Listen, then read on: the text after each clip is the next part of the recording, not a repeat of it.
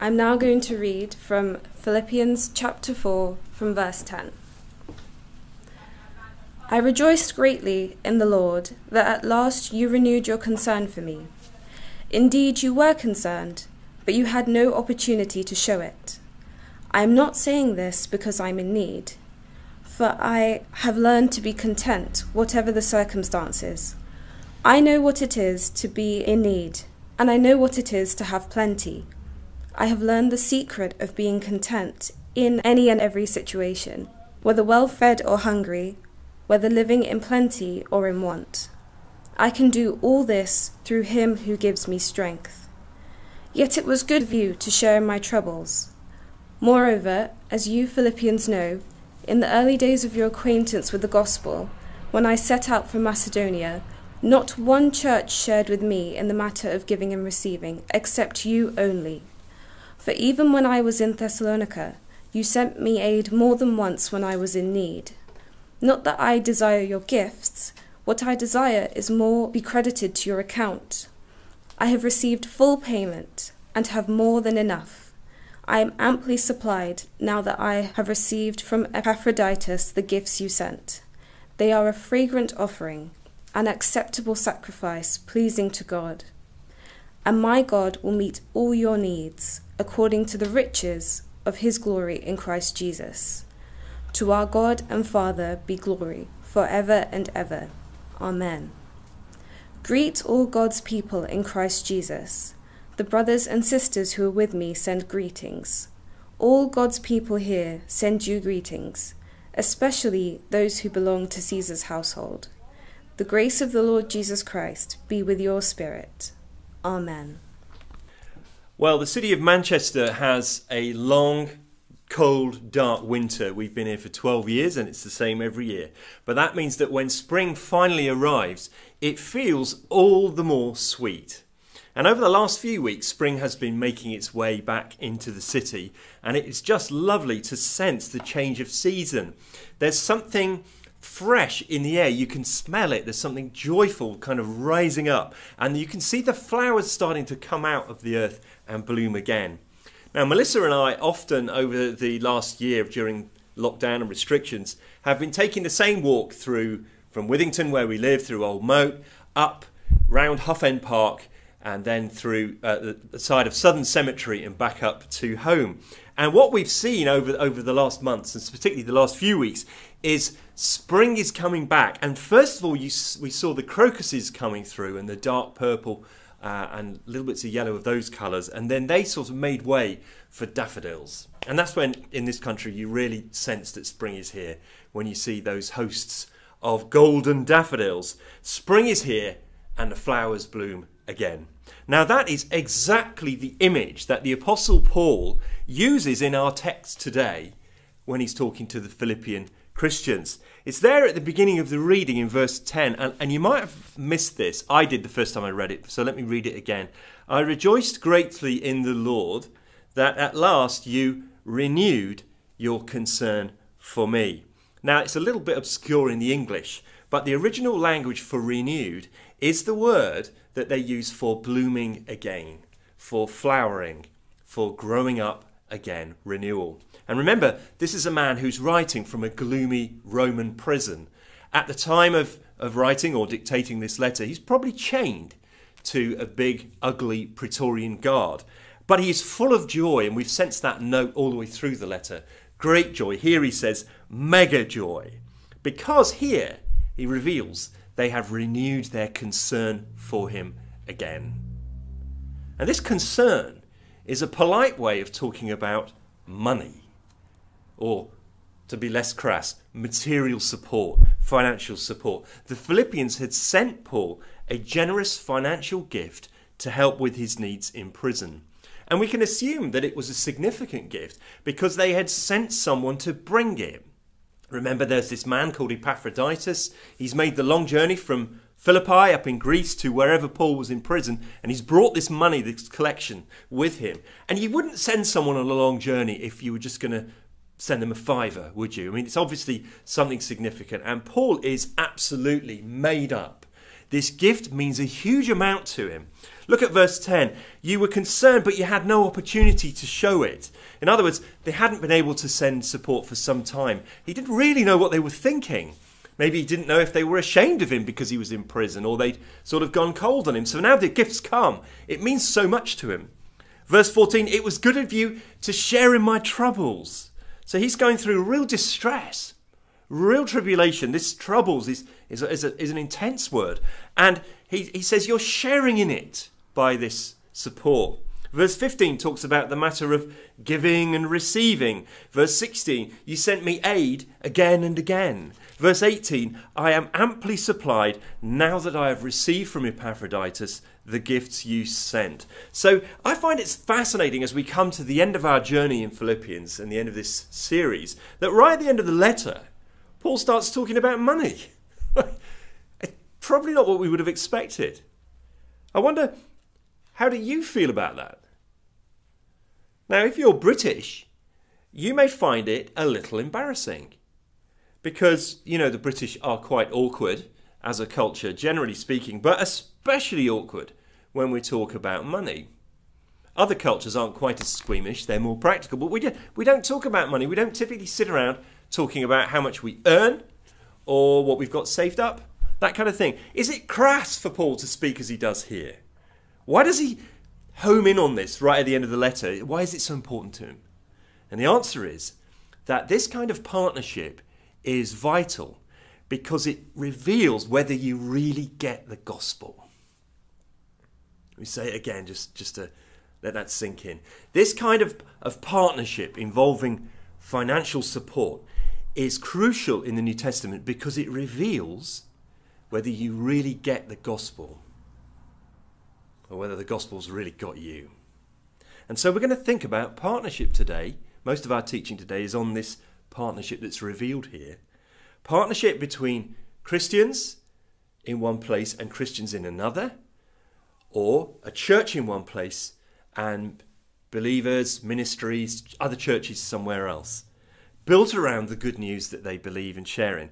But there's actually more hidden in here than just teaching about partnership because embedded within the heart of our text is a hidden gem and it is something that we all really want. In fact, we all really need it. Because in the middle of this great example of partnership, we read of something so desirable that it's worth more than gold and rubies. It's contentment. Contentment. Paul says, I've learned the secret of being contented in any and every situation. Wouldn't you like that? So I got two points from our passage today. The first one is the paradox of partnership, and the second is the secret of contentment. Firstly, the paradox of partnership, and I'm going to actually uh, use a real life letter. Okay, it was sent by email, but I've printed it out for a little bit of a dramatic effect here. An actual letter from Turkey, from a Turkish Christian man which is what Paul was, which was sent this year in 2021 from Turkey to our church. Would you like to know what he says? Hey, Mike. This is a little bit less formal than a letter to the Philippians. Hope you're doing well, brother. We haven't talked for a long time. He, he has a couple of personal bits. He says, I've been praying for you guys. Things over here are interesting as well. You can check in my update. Here it is. And he, he gives a web link. And in that link, it actually shares that six Turkish pastors are being deported from the country. And this, this man who wrote this letter regularly receives death threats from other Turks. And I know about that, although he doesn't reference it here. Um, if, if you or any of the people in your church would like to have a personal update, I'm more than happy to do a video call. Because of coronavirus, we spend a lot of time on the computer, we can easily set up. And then he says, also, we are thankful for Grace Church's continued support, brother, now more than five years. I didn't know it was five years. But more than five years ago, we started a partnership with this Turkish brother and his church, and he remembers it because that's what happens. And that is the, the nature of partnership that Paul is talking about here in the letter. There is an inextricable link between financial support, prayer, and emotional support. And the person who's the recipient of the finances knows that you're giving, and that means you care enough to pray as well.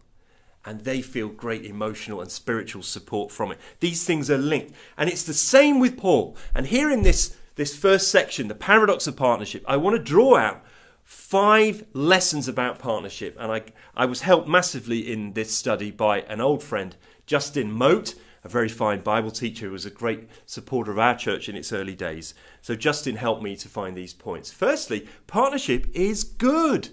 Verse 14 It was good of you to share in my troubles. Now, this word good, sometimes it's used to talk about things being done well or excellently. It's sometimes translated beautifully, or other times it's translated kind. The English Standard Version says, It was kind of you to share my trouble. The, the Net Bible says, You did well to share with me in my trouble. In other words, partnership like this is just a really good thing to do. It's a lovely, kind, great thing. Now, back in chapter 1, where we started our journey, Paul had written to the Philippians In all my prayers for all of you, I always pray with joy because of your partnership in the gospel from the first day until now, being confident of this, that He, that's God, who began a good work in you, will carry it on to completion until the day of Christ Jesus. And some people think that the good work that God began in them is actually the work of partnership. It's a really good thing that God has done in you if you are able to partner with other people. And such partnership, secondly, is not a one time gesture. Look at verses 15 and 16. He says, Moreover, as you Philippians know, in the early days of your acquaintance with the gospel, when I set out from Macedonia, not one church shared with me in the matter of giving and receiving except you only. For even when I was in Thessalonica, you sent me aid more than once when I was in need. They shared with him in the matter of giving and receiving. This was a two way relationship, it was reciprocal. He had brought the gospel to them. The good news of Jesus, they had heard it and responded in faith. He had invested himself in them. He'd suffered in Philippi. And now they wanted to support his work. And it was an ongoing relationship. They didn't just say goodbye and forget him.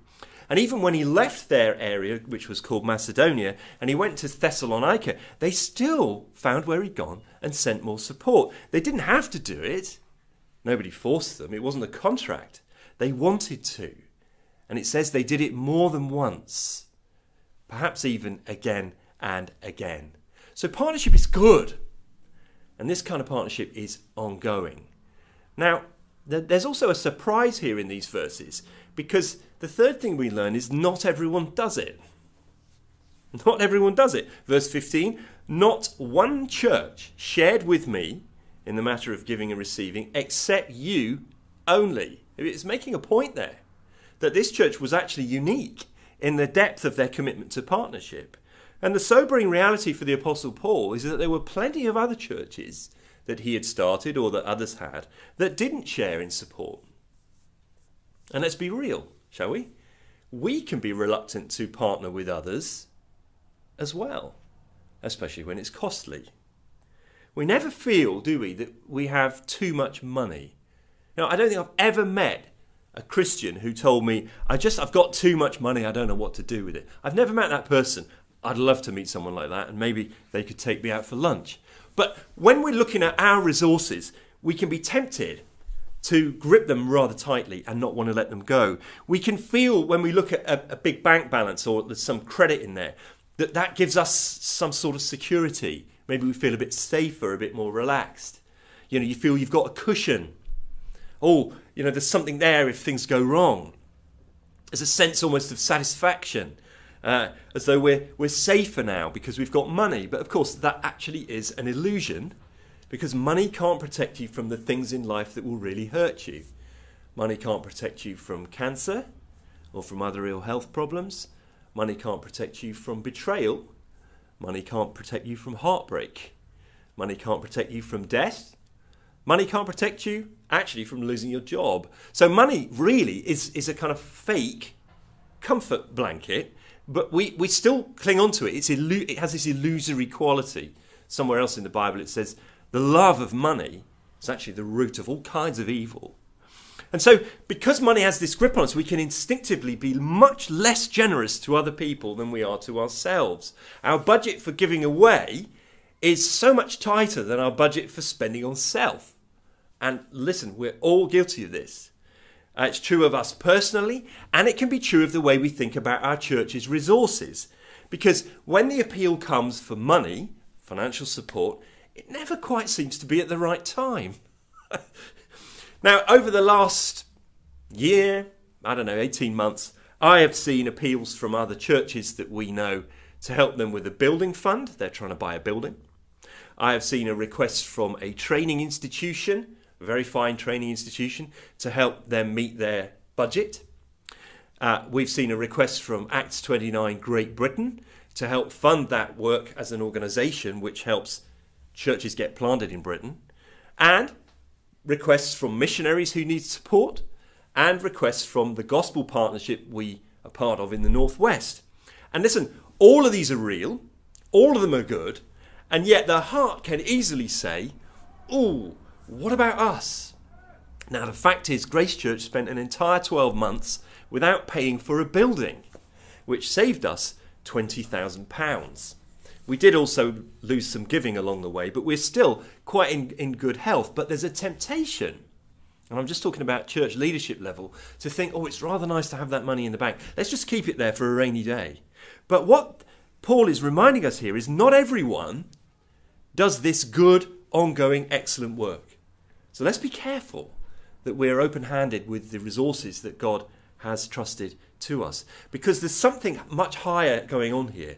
And this is really quite glorious because Paul teaches, fourthly, that partnership is worship. It's worship. There's something profound going on when we partner with other Christians in gospel work. Look at verse 18. I've received full payment and have more than enough. I'm amply supplied now that I've received from Epaphroditus the gifts you sent. Listen to what he says about the gifts. They are a fragrant offering, an acceptable sacrifice, pleasing to God. Now, Paul here is reaching deep into his Jewish roots, into his deep love of the Old Testament, and he finds these wonderful, rich phrases from the temple worship, from the sacrifice of ancient Israel, where people would bring the best of their grain offerings and the best of their animals. And they would come to the temple in a wonderful celebration feast day. And they would make these sacrifices of grain offerings and burnt offerings. And you know, the temple, we might think of the temple as rather a cold thing, like a, a big old Catholic church, but the temple was more like a massive barbecue the priests are cooking up meat. You can smell it in the air, and there's joy, and people are taking the food and they're feasting and praising God who's given them the harvest. There was this wonderful joy of bringing sacrifice to God. And it says that to God, the, the smell as it rises from the cooking food is like a fragrant offering. It's a sacrifice that's pleasing to Him. Now, in the Old Testament, sacrifices are given to God as worship. You think of it as a, a vertical axis. We're giving God worship. But in the New Testament, something radical happens. Is that when you worship God vertically, you actually do it by giving sacrifices horizontally. So you're giving to other Christians or other churches or other ministries. Paul says it's, it's a fragrant offering, it's, it's acceptable sacrifice, it's worship to God. He loves it. Now, we typically think of certain things as worship. We often think about singing and music, and we even find ourselves saying things like the Zoom worship for the bit that's about singing. Or we, we think about prayer as worship because you know prayer is very profound, it's very reflective. We're obviously engaging with God. Or we think about worship as certain kinds of intense emotional experiences. By the way, those things are all part of worship. But did you know that when you put your hand in your pocket, when you open your purse or wallet, or when you make a bank transfer to fund gospel work, that is a fragrant offering pleasing to God. He loves it. It's worship. So, partnership is good. It's ongoing. Not everybody does it. It's actually worship. But fifthly, why did I say that this point was the paradox of partnership? Because giving, giving away, does us good. It actually does us more good than the people we give to. Look at verse 17. Not that I desire your gifts, he says. What I desire is that more be credited to your account. Paul's saying, Look, you've just sent me this amazing gift. I don't, I don't need any more, and I'm not asking for any more, guys. But what I'm really interested in is creative accounting. And Paul doesn't mean anything uh, suspect or fiddly. He means, um, listen, the way that, that accounting works in, in God's spreadsheet, in God's economy, is that uh, by your giving away, you have got a continuously increasing profit going on in your account. A bit like a, a savings account. Now, these days, savings accounts are at record lows. You can barely get half a percent interest. But there was a time where you could get quite good interest rates on savings accounts. So if you put your money in there, after a year, you'd made 5%, say, and then the following year, obviously, you get more than that because you had some more in already, and interest gets compounded. And Paul's using this idea of continuously increasing profit in the account of the Philippians as they give away. So, what's the account? He's obviously not talking about money because they're, getting, they're giving money away. What he's talking about is the opinion of the Lord God. It's not that the Philippians are earning their salvation or buying their way into heaven. They know that salvation is free, it's a gift of grace. It's that God is delighted when your faith and your hope and your love find practical expression in partnership. Your account in God's eyes has a healthy credit balance. God looks at you and sees that you are being fruitful and your life is bearing that fruit that's in keeping with being saved, belonging to Jesus. You see, what God is really pleased by isn't the smell of lamb cooking or the sight of grain offerings or the sight of money clinking into an account. What God is really pleased by is a generous spirit that proceeds from love and trust because God sees the heart. And there's the paradox of partnership, which is that giving is actually receiving. You may give away, but you receive the favour, the affirmation, the delight of God on your life. And that is in line with the paradox of the Christian life, isn't it? Dying to self is really living. The poor in spirit are the richest of all. The Philippians, at some level, had understood that. They got the gospel, so they gave. Let's just pause for a moment and ask Have you ever realized that giving is a privilege and a joy? That when your hard earned cash goes out of your account or out of your wallet to support somebody, another Christian or gospel ministry, that it is actually a privilege that you are able to do that. And it doesn't matter about the amount. If you haven't got much and you give, God is just as delighted with that. And God loves that because it is worship to Him. And so, one immediate practical application is to encourage you to start giving if you haven't done so yet.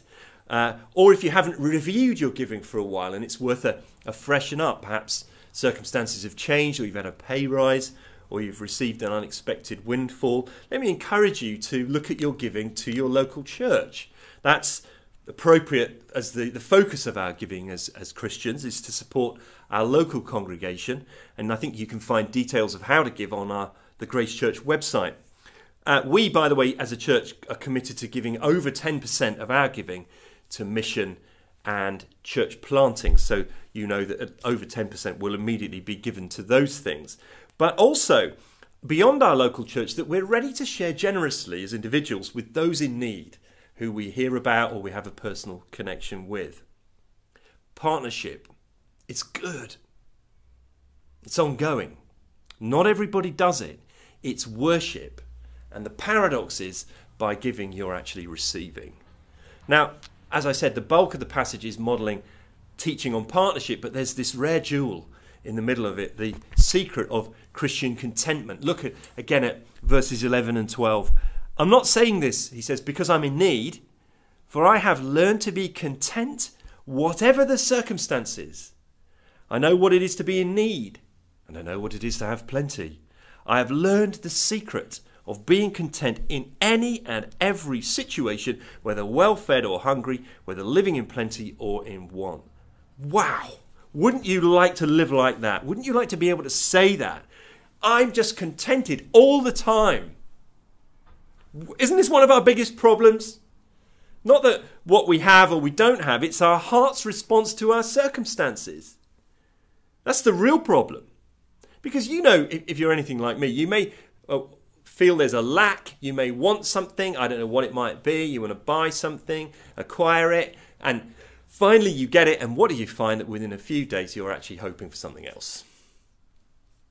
We're all like that. It's really, really obvious to those who parents of children. Children are so transparent, but you know, we're, we're just like them.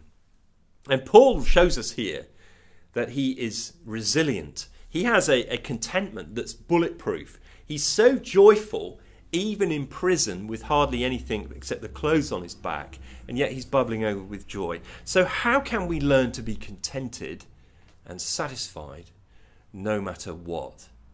What's the secret? The answer is in our text. Verse 13 I can do all this through him who gives me strength. The strength that God gives. And verse 19 My God will meet all your needs according to the riches of his glory in Christ Jesus. Now, that's quite a lot of riches of glory, isn't it? You know, if God's resource, God's bank bank account that He's going to meet your needs from is the, his, his riches of glorious riches, I think He's going to cover it. So, in other words, the secret to being contented is to know that God gives you strength and God will meet your needs. Let me say it again. The secret for us to, to learn contentment is to know, to believe that God will give me the strength I need and God will meet the needs I have. And the key that connects our contentment with our ability to be generous partners is this Do we really believe that God will meet our needs? Do you really believe it? Do you really think you can trust Him enough?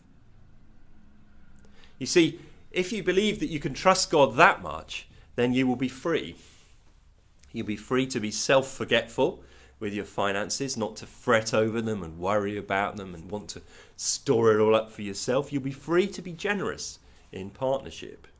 If you really believe that God will give you the strength that you need and meet all of your needs, then you will be blessed with contentment because He's got it covered. Whether I'm full or hungry, whether I'm well supplied or poor, God loves me and has supplied my needs. But if you don't trust God and if you don't really believe that God will give you strength and meet your needs, then you will not be free. You will be bound by your bank account, by conserving your time and energy, by guarding the fence and watching the boundaries of your life because being too involved with other people will just be too costly and you don't think you can do it. You won't be free to be in partnership. And then, friends, you will never be contented. So at the end of the day, it's quite simple, I think. Do you trust God enough? Do you trust God enough that He will meet all your needs?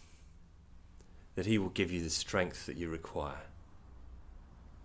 Do you believe in the Jesus Christ of Philippians chapter 2, the one who was in very nature God, yet did not consider equality with God something that he could exploit or grasp for his own advantage, but made himself nothing. He emptied himself and became a servant.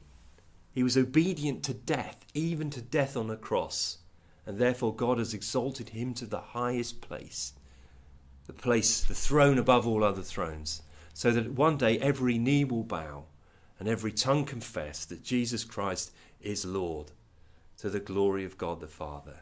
You know, that Jesus is the one who you rely on to get through life and for strength and your needs. Can you really trust him? Knowing that he did all that for you, that he made himself nothing and went to the cross for you. Do you think you can trust him now with your needs, with your bank balance, and with your strength? Will he keep his promises? You know he will. Let's go to him in prayer. Gracious Lord, we thank you for this marvellous passage. We thank you for how, in one sense, a quite ordinary thing, a financial gift, generous gift, prompts Paul to this theological reflection and gives us an insight into what the gospel ought to do in our hearts and minds. And I pray now that you would do something in us too, and especially that you would point out to us by your Spirit those areas where we are not free because we don't trust, and help us to be liberated to be generous because you have been so generous to us. Amen.